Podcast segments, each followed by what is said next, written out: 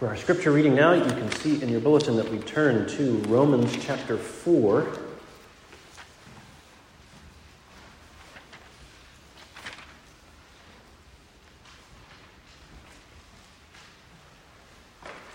Romans chapter 4.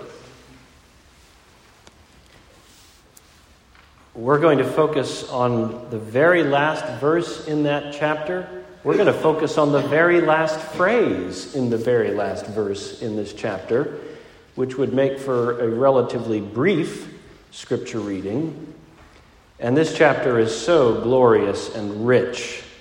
We'll back up to verse 13 and see the case that Paul is making throughout this chapter that leads him to conclude, as he does, with an affirmation of Christ's death and resurrection. So, Romans 4, beginning at verse 13, hear now the word of God. For the promise to Abraham and his offspring that he would be heir of the world did not come through the law but through the righteousness of faith. For if it is the adherents of the law who are to be heirs, faith is null and the promise is void. For the law brings wrath. But where there is no law, there is no transgression.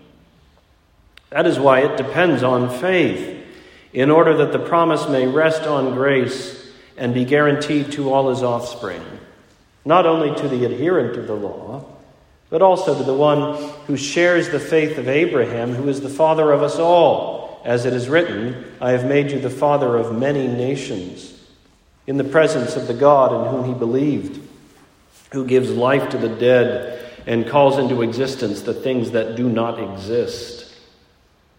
In hope, he believed against hope that he should become the father of many nations. As he had been told, so shall your offspring be. He did not weaken in faith when he considered his own body, which was as good as dead, since he was about a 100 years old, or when he considered the barrenness of Sarah's womb. No distrust made him waver concerning the promise of God, but he grew strong in his faith as he gave glory to God, fully convinced that God was able to do what he had promised. That is why his faith was counted to him as righteousness. But the words, it was counted to him, were not written for his sake alone, but for ours also. It will be counted to us who believe in him who raised from the dead our Lord Jesus, who was delivered up for our trespasses and raised for our justification. So, this is God's word. Let's go to the Lord now in prayer.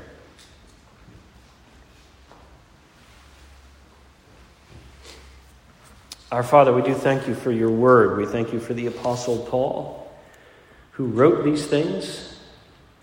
We thank you for your Holy Spirit who carried him along so that these words that he wrote are your word to your people throughout the ages, including this age, this day, this morning, this room, right here and right now.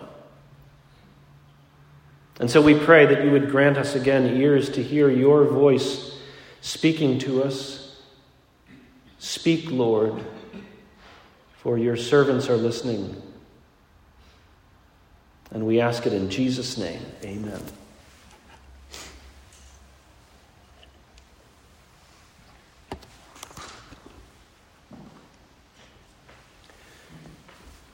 Every once in a while, you can find yourself in one of those situations, admittedly, one of those slightly awkward situations, where you're surrounded by a bunch of people who are cheering for some reason, applauding, rejoicing, celebrating, but you're not entirely sure exactly what it is that everybody's cheering about.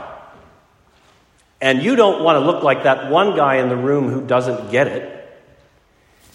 So you just start cheering too and applauding and rejoicing and celebrating along with everybody else at the same time that you're leaning over and whispering to the guy next to you, What are we celebrating? Why are we cheering right now? Maybe you looked away from the game at just the moment when the home team scored. Or maybe you do know what happened that's led everybody to cheer and rejoice and celebrate, but you're not entirely sure what it means. You know what happened, but you don't grasp the significance of it, and so you're still left asking, why is this such good news? I don't get it. Maybe the boss makes an announcement at work and everybody seems to be really pleased about the new policy, but you just started working there, so you don't know the backstory. You don't know what this means. You don't, you don't grasp the change, the new beginning that this represents. Makes it hard to rejoice. Well, it's possible to feel that way about the resurrection of Jesus. Around the world, throughout the ages, for nearly 2,000 years, Christians have been celebrating the resurrection of Jesus from the dead like it's the best thing that ever happened, which it is. But it's possible, even as a Christian, to be left wondering deep down why is this such good news? What is it exactly about Jesus' resurrection that makes it worth celebrating like this? More to the point, you can be left wondering why is this such good news for me personally? This event that happened so long ago, this stupendous event, what does it mean to me personally? How does it actually touch down in my own life and experience in such a way that I'm led to rise up and cheer as well? And you want to be able to answer that question. You don't want to celebrate Jesus' resurrection from the dead just because everybody else in the room is doing it and you happen to find yourself in their company. No, you want to get it. You want to understand. You want to rejoice. You want to cheer with understanding. And Romans 4 verse 25, that last verse, even that last phrase, can help you in that way. Romans 4:25 helps us to understand why Jesus' resurrection really is the best news ever. In part because it ties together his resurrection from the dead and the reality of our own justification. And remember what justification refers to. We'll dig into this a bit more deeply in just a moment, but, but it refers to our being forgiven and even positively accepted by God the judge. Romans 4:25 that last verse that last phrase ties together his resurrection and our justification that is one beautiful gospel double dose. And here it is in Romans 4:25. So let's take a look. So we are focusing on this last verse, that one phrase in, in verse 25. But notice the build up, quick overview of what leads Paul to arrive there.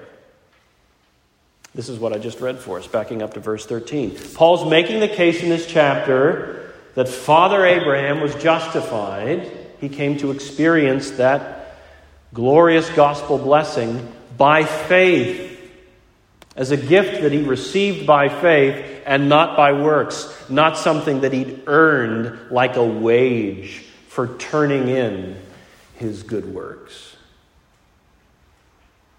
And Paul says Abraham's faith really stood out when he was an old man.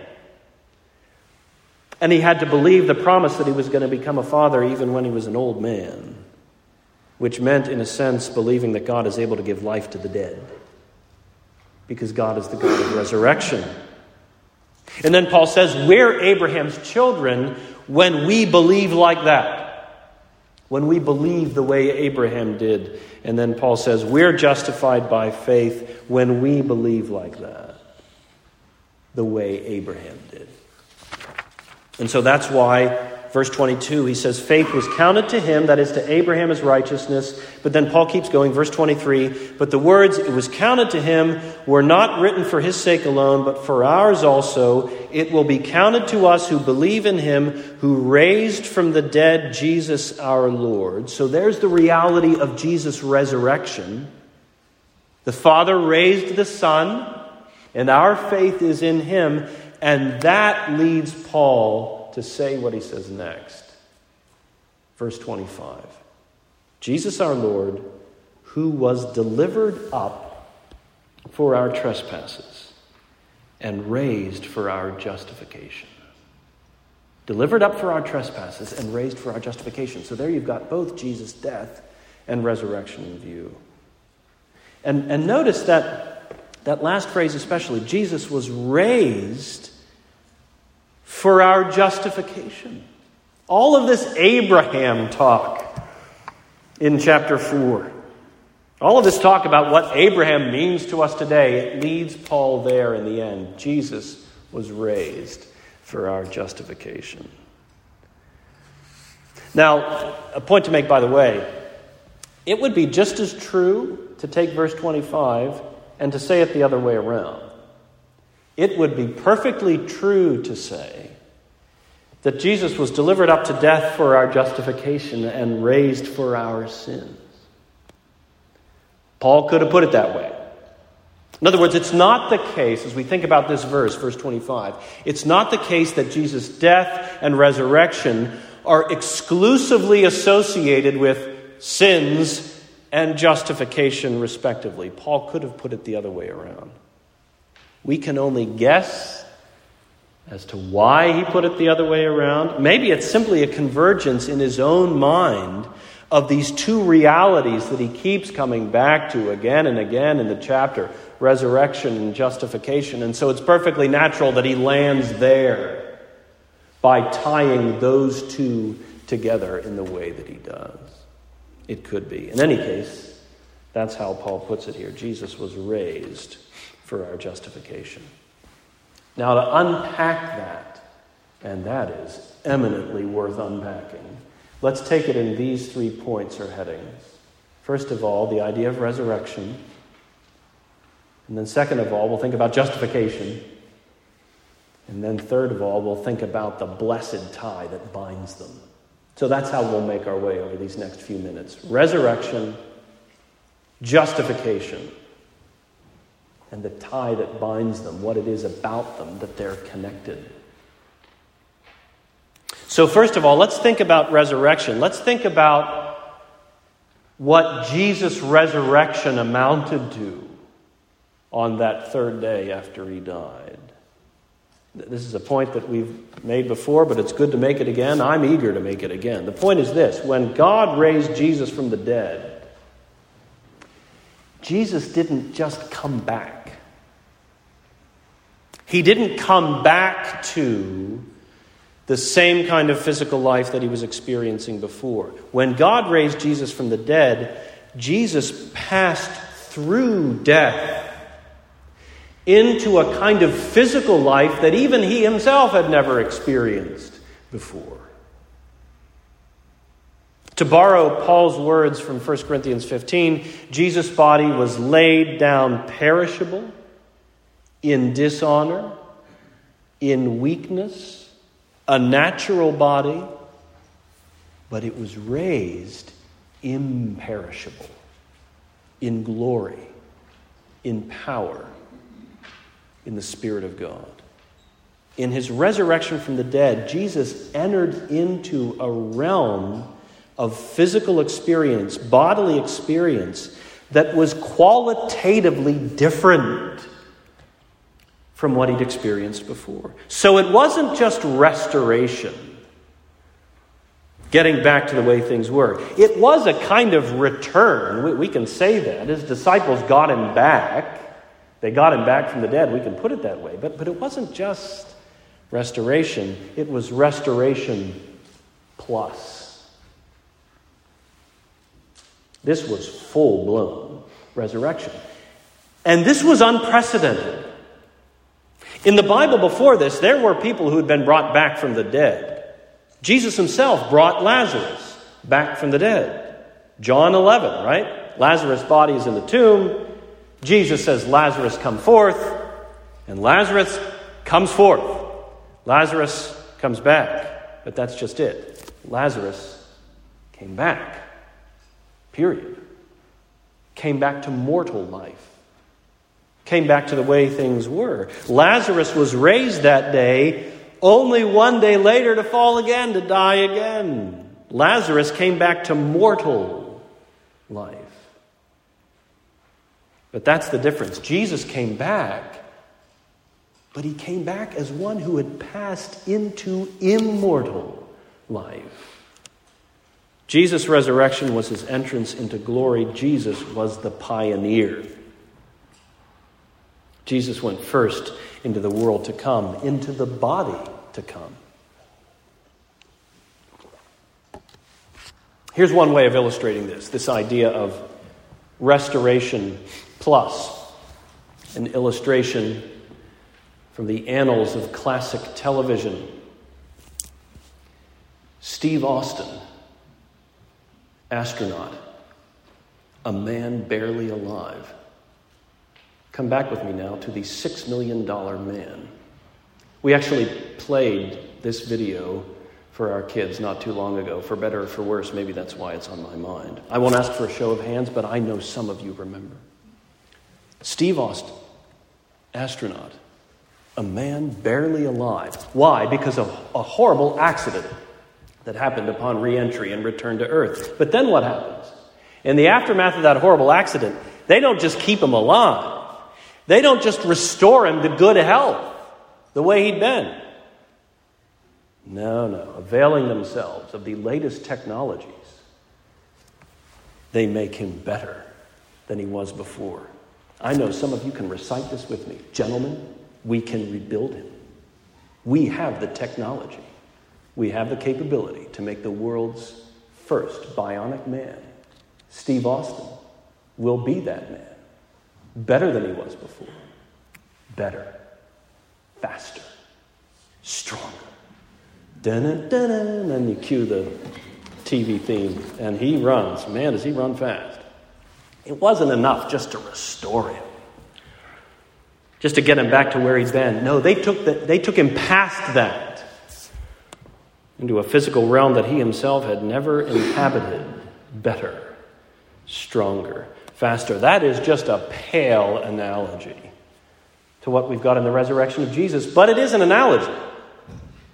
It wasn't enough for the sake of our souls as those needing a Savior. It wasn't enough just to restore Jesus, just to get him back to where he'd been.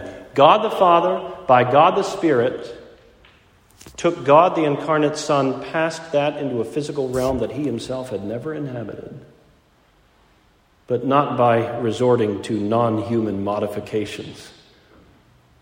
Instead, by taking humanness and raising it higher than it had ever been, which is better by far. That's resurrection. You get glimpses of this in the Bible, even before you get to Jesus in the Bible. You get pictures and analogies of what resurrection amounts to. Think about Israel's experience in the Old Testament. It's the same pattern. They go down into Egypt. They end up enslaved, and that is a kind of death. They go, they've gone down into death. So the question becomes what next? What does the future hold? Is there any kind of recovery from that? When God brought Israel out of Egypt, Israel didn't experience mere restoration. God didn't just restore them to what they'd been before. What they'd been before when they went down into Egypt was an extended family of about 70 people who'd been living on a land that wasn't even theirs. God didn't restore them to that. When God brought Israel out of Egypt, He brought them out, well, better than they were before. Brought them out as a people that had become as numerous as the stars in the sky. And he did eventually restore them to that land where they'd lived.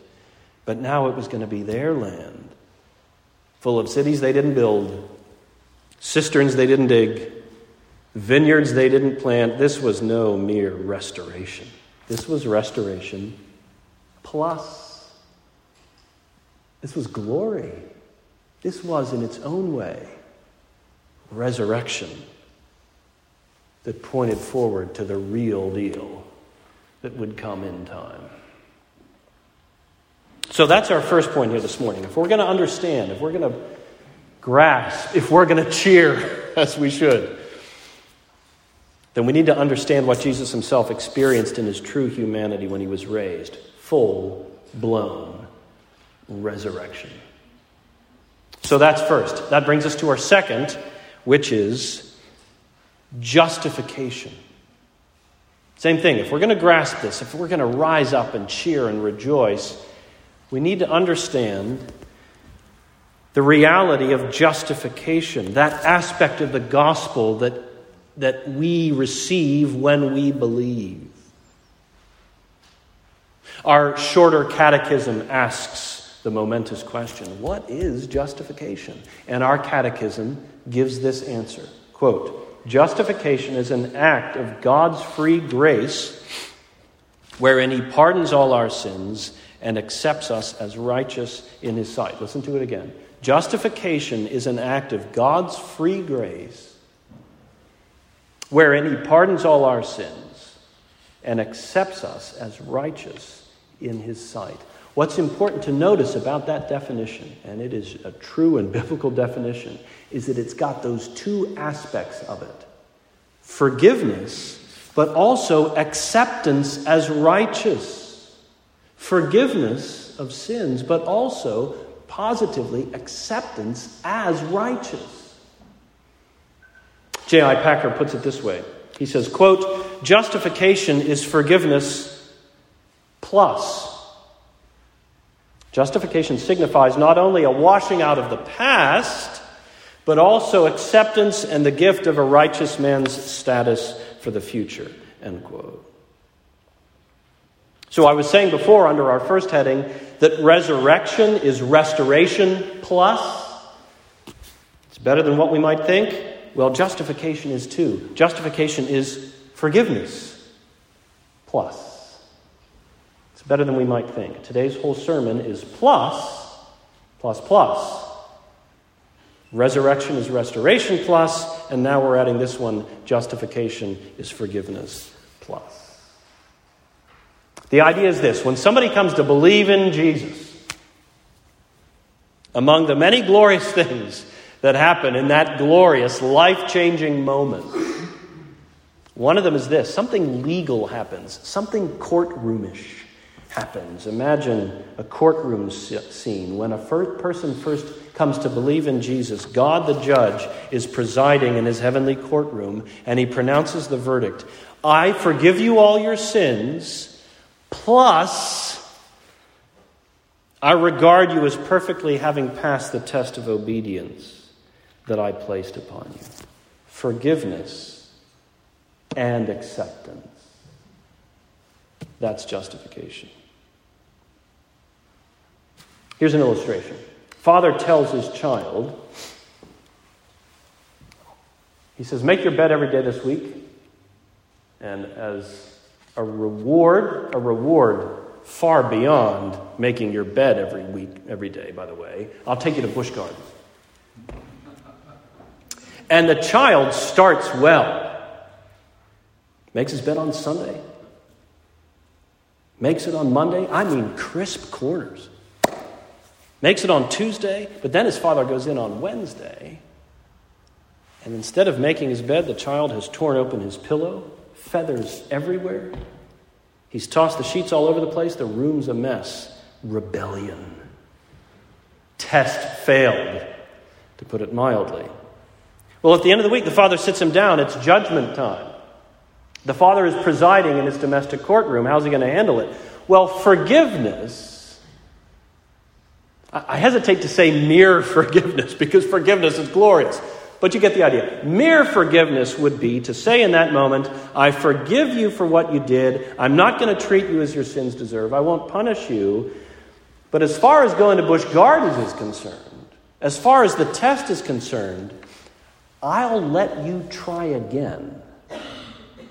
I'll give you another shot starting tomorrow. It's a new week. Let's see if you can make it the whole week this time and pass the test and get that trip. Now, that would be merciful to respond that way. Forgiveness.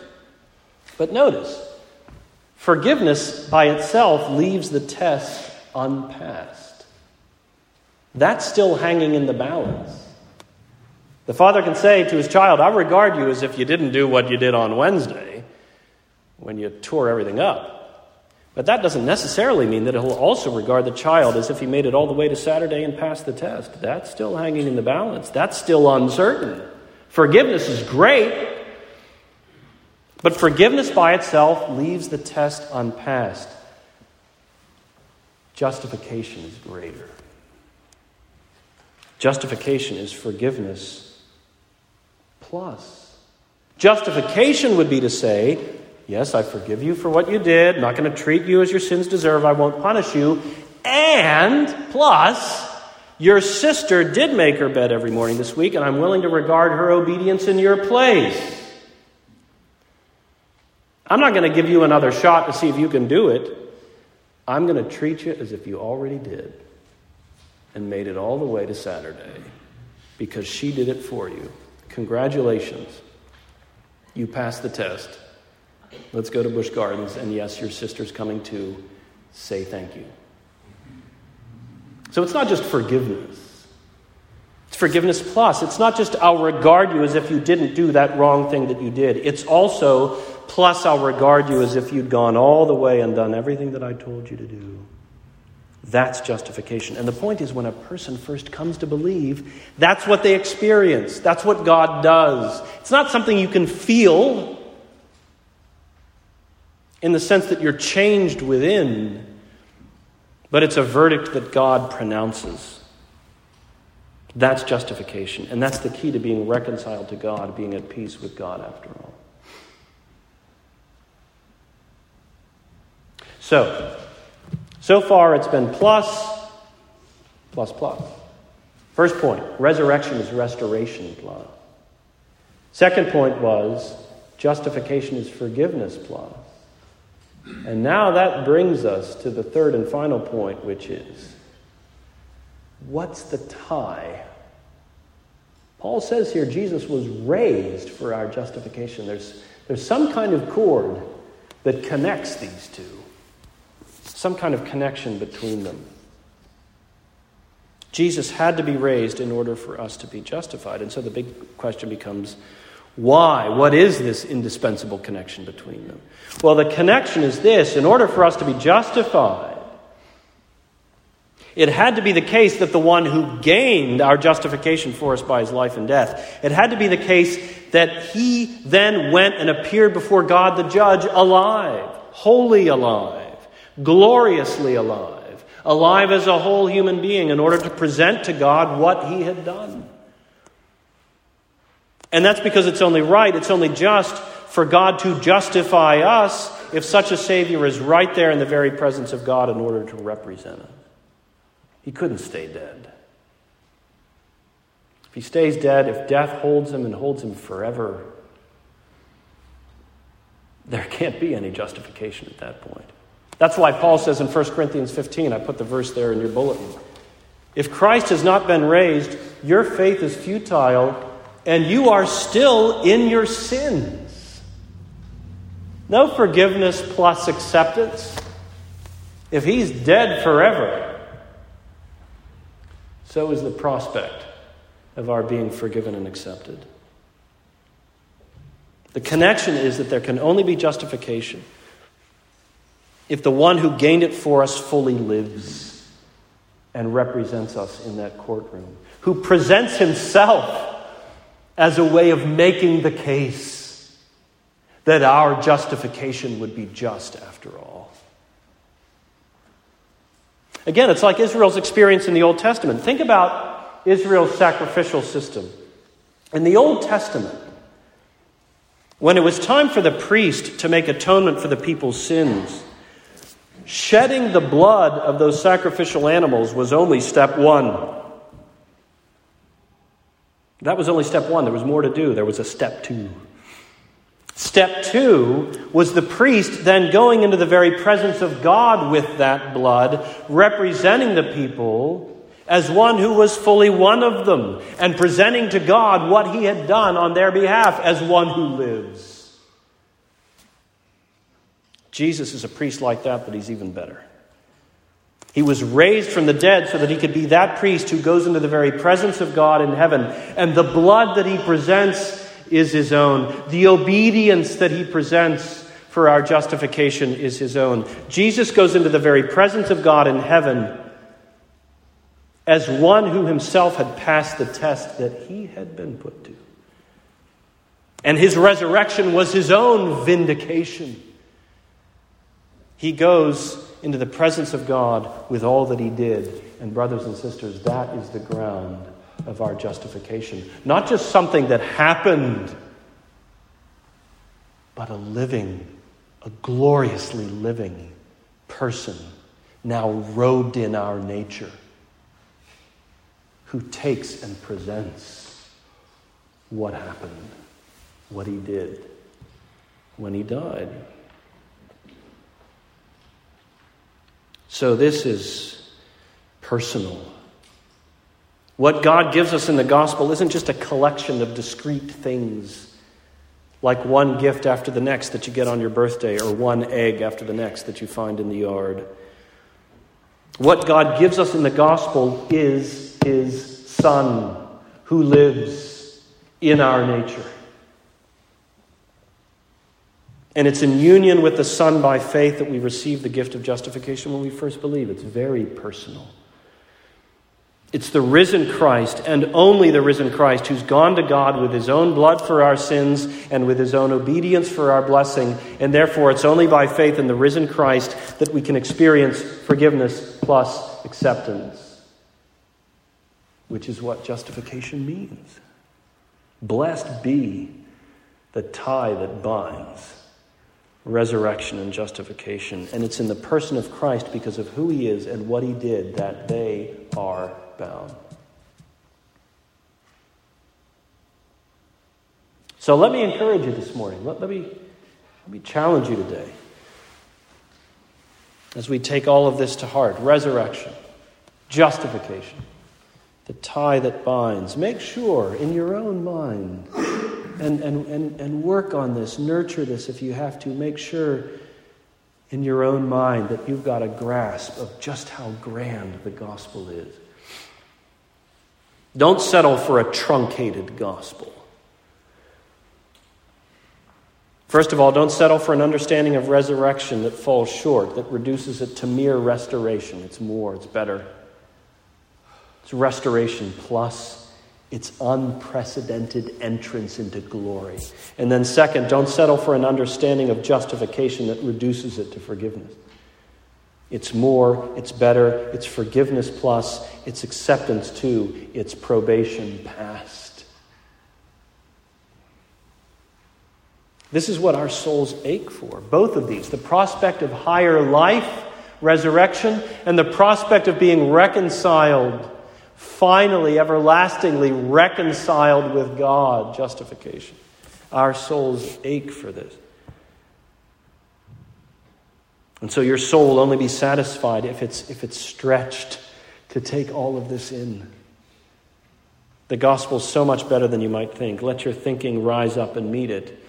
And it will if you fix your eyes on Christ, in whom both of these things are bound.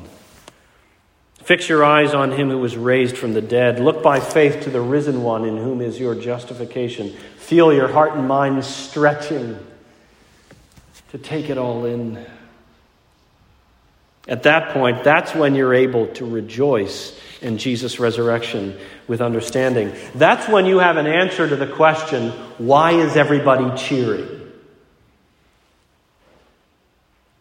And in your life, there, there may be a, a young disciple, there may be a new believer who's wrestling with that very question. And they're leaning over to you, saying, Why is everybody cheering? Can you help me to understand what's so great about this? Because I'm not sure I'm getting it right now. Why is everybody cheering? And how blessed they'll be, and you will be too, to have an answer for that question. There's no question the resurrection of Jesus from the dead is a Christian doctrine that divides the world today. And it's in, in its own way, justification by faith is as well. These doctrines divide, and they always have. But, brothers and sisters, are we not the most blessed of all peoples to stand where we stand? To stand by faith, justifying faith in the Son of God who was raised to life everlasting, and by that justifying resurrection faith to be numbered among the children of Abraham. What a glorious place to be. Jesus lives, and Abraham does too. For our God is not the God of the dead, but of the living. And therefore we live too. For now ours is a faith like Abraham's. Blessed be the tie that binds. And amen. Let's pray together. Lord Jesus, we do rejoice in you this day as the one who is raised, not merely restored but raised to unprecedented glory. And so we rejoice in the resurrection, and we do so because, among other things, it means our justification, not merely forgiven, but forgiven plus accepted by God the judge who put us to the test. You passed the test for us. Hallelujah.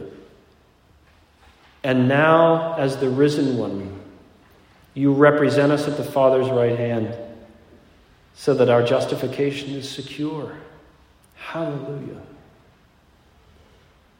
Bless us this day, this first day of the week, that we might stretch our hearts and minds again and grasp these things more fully, so that we might understand in a new way what all the cheering is about and enter in. And we pray these things for your glory among us. Amen.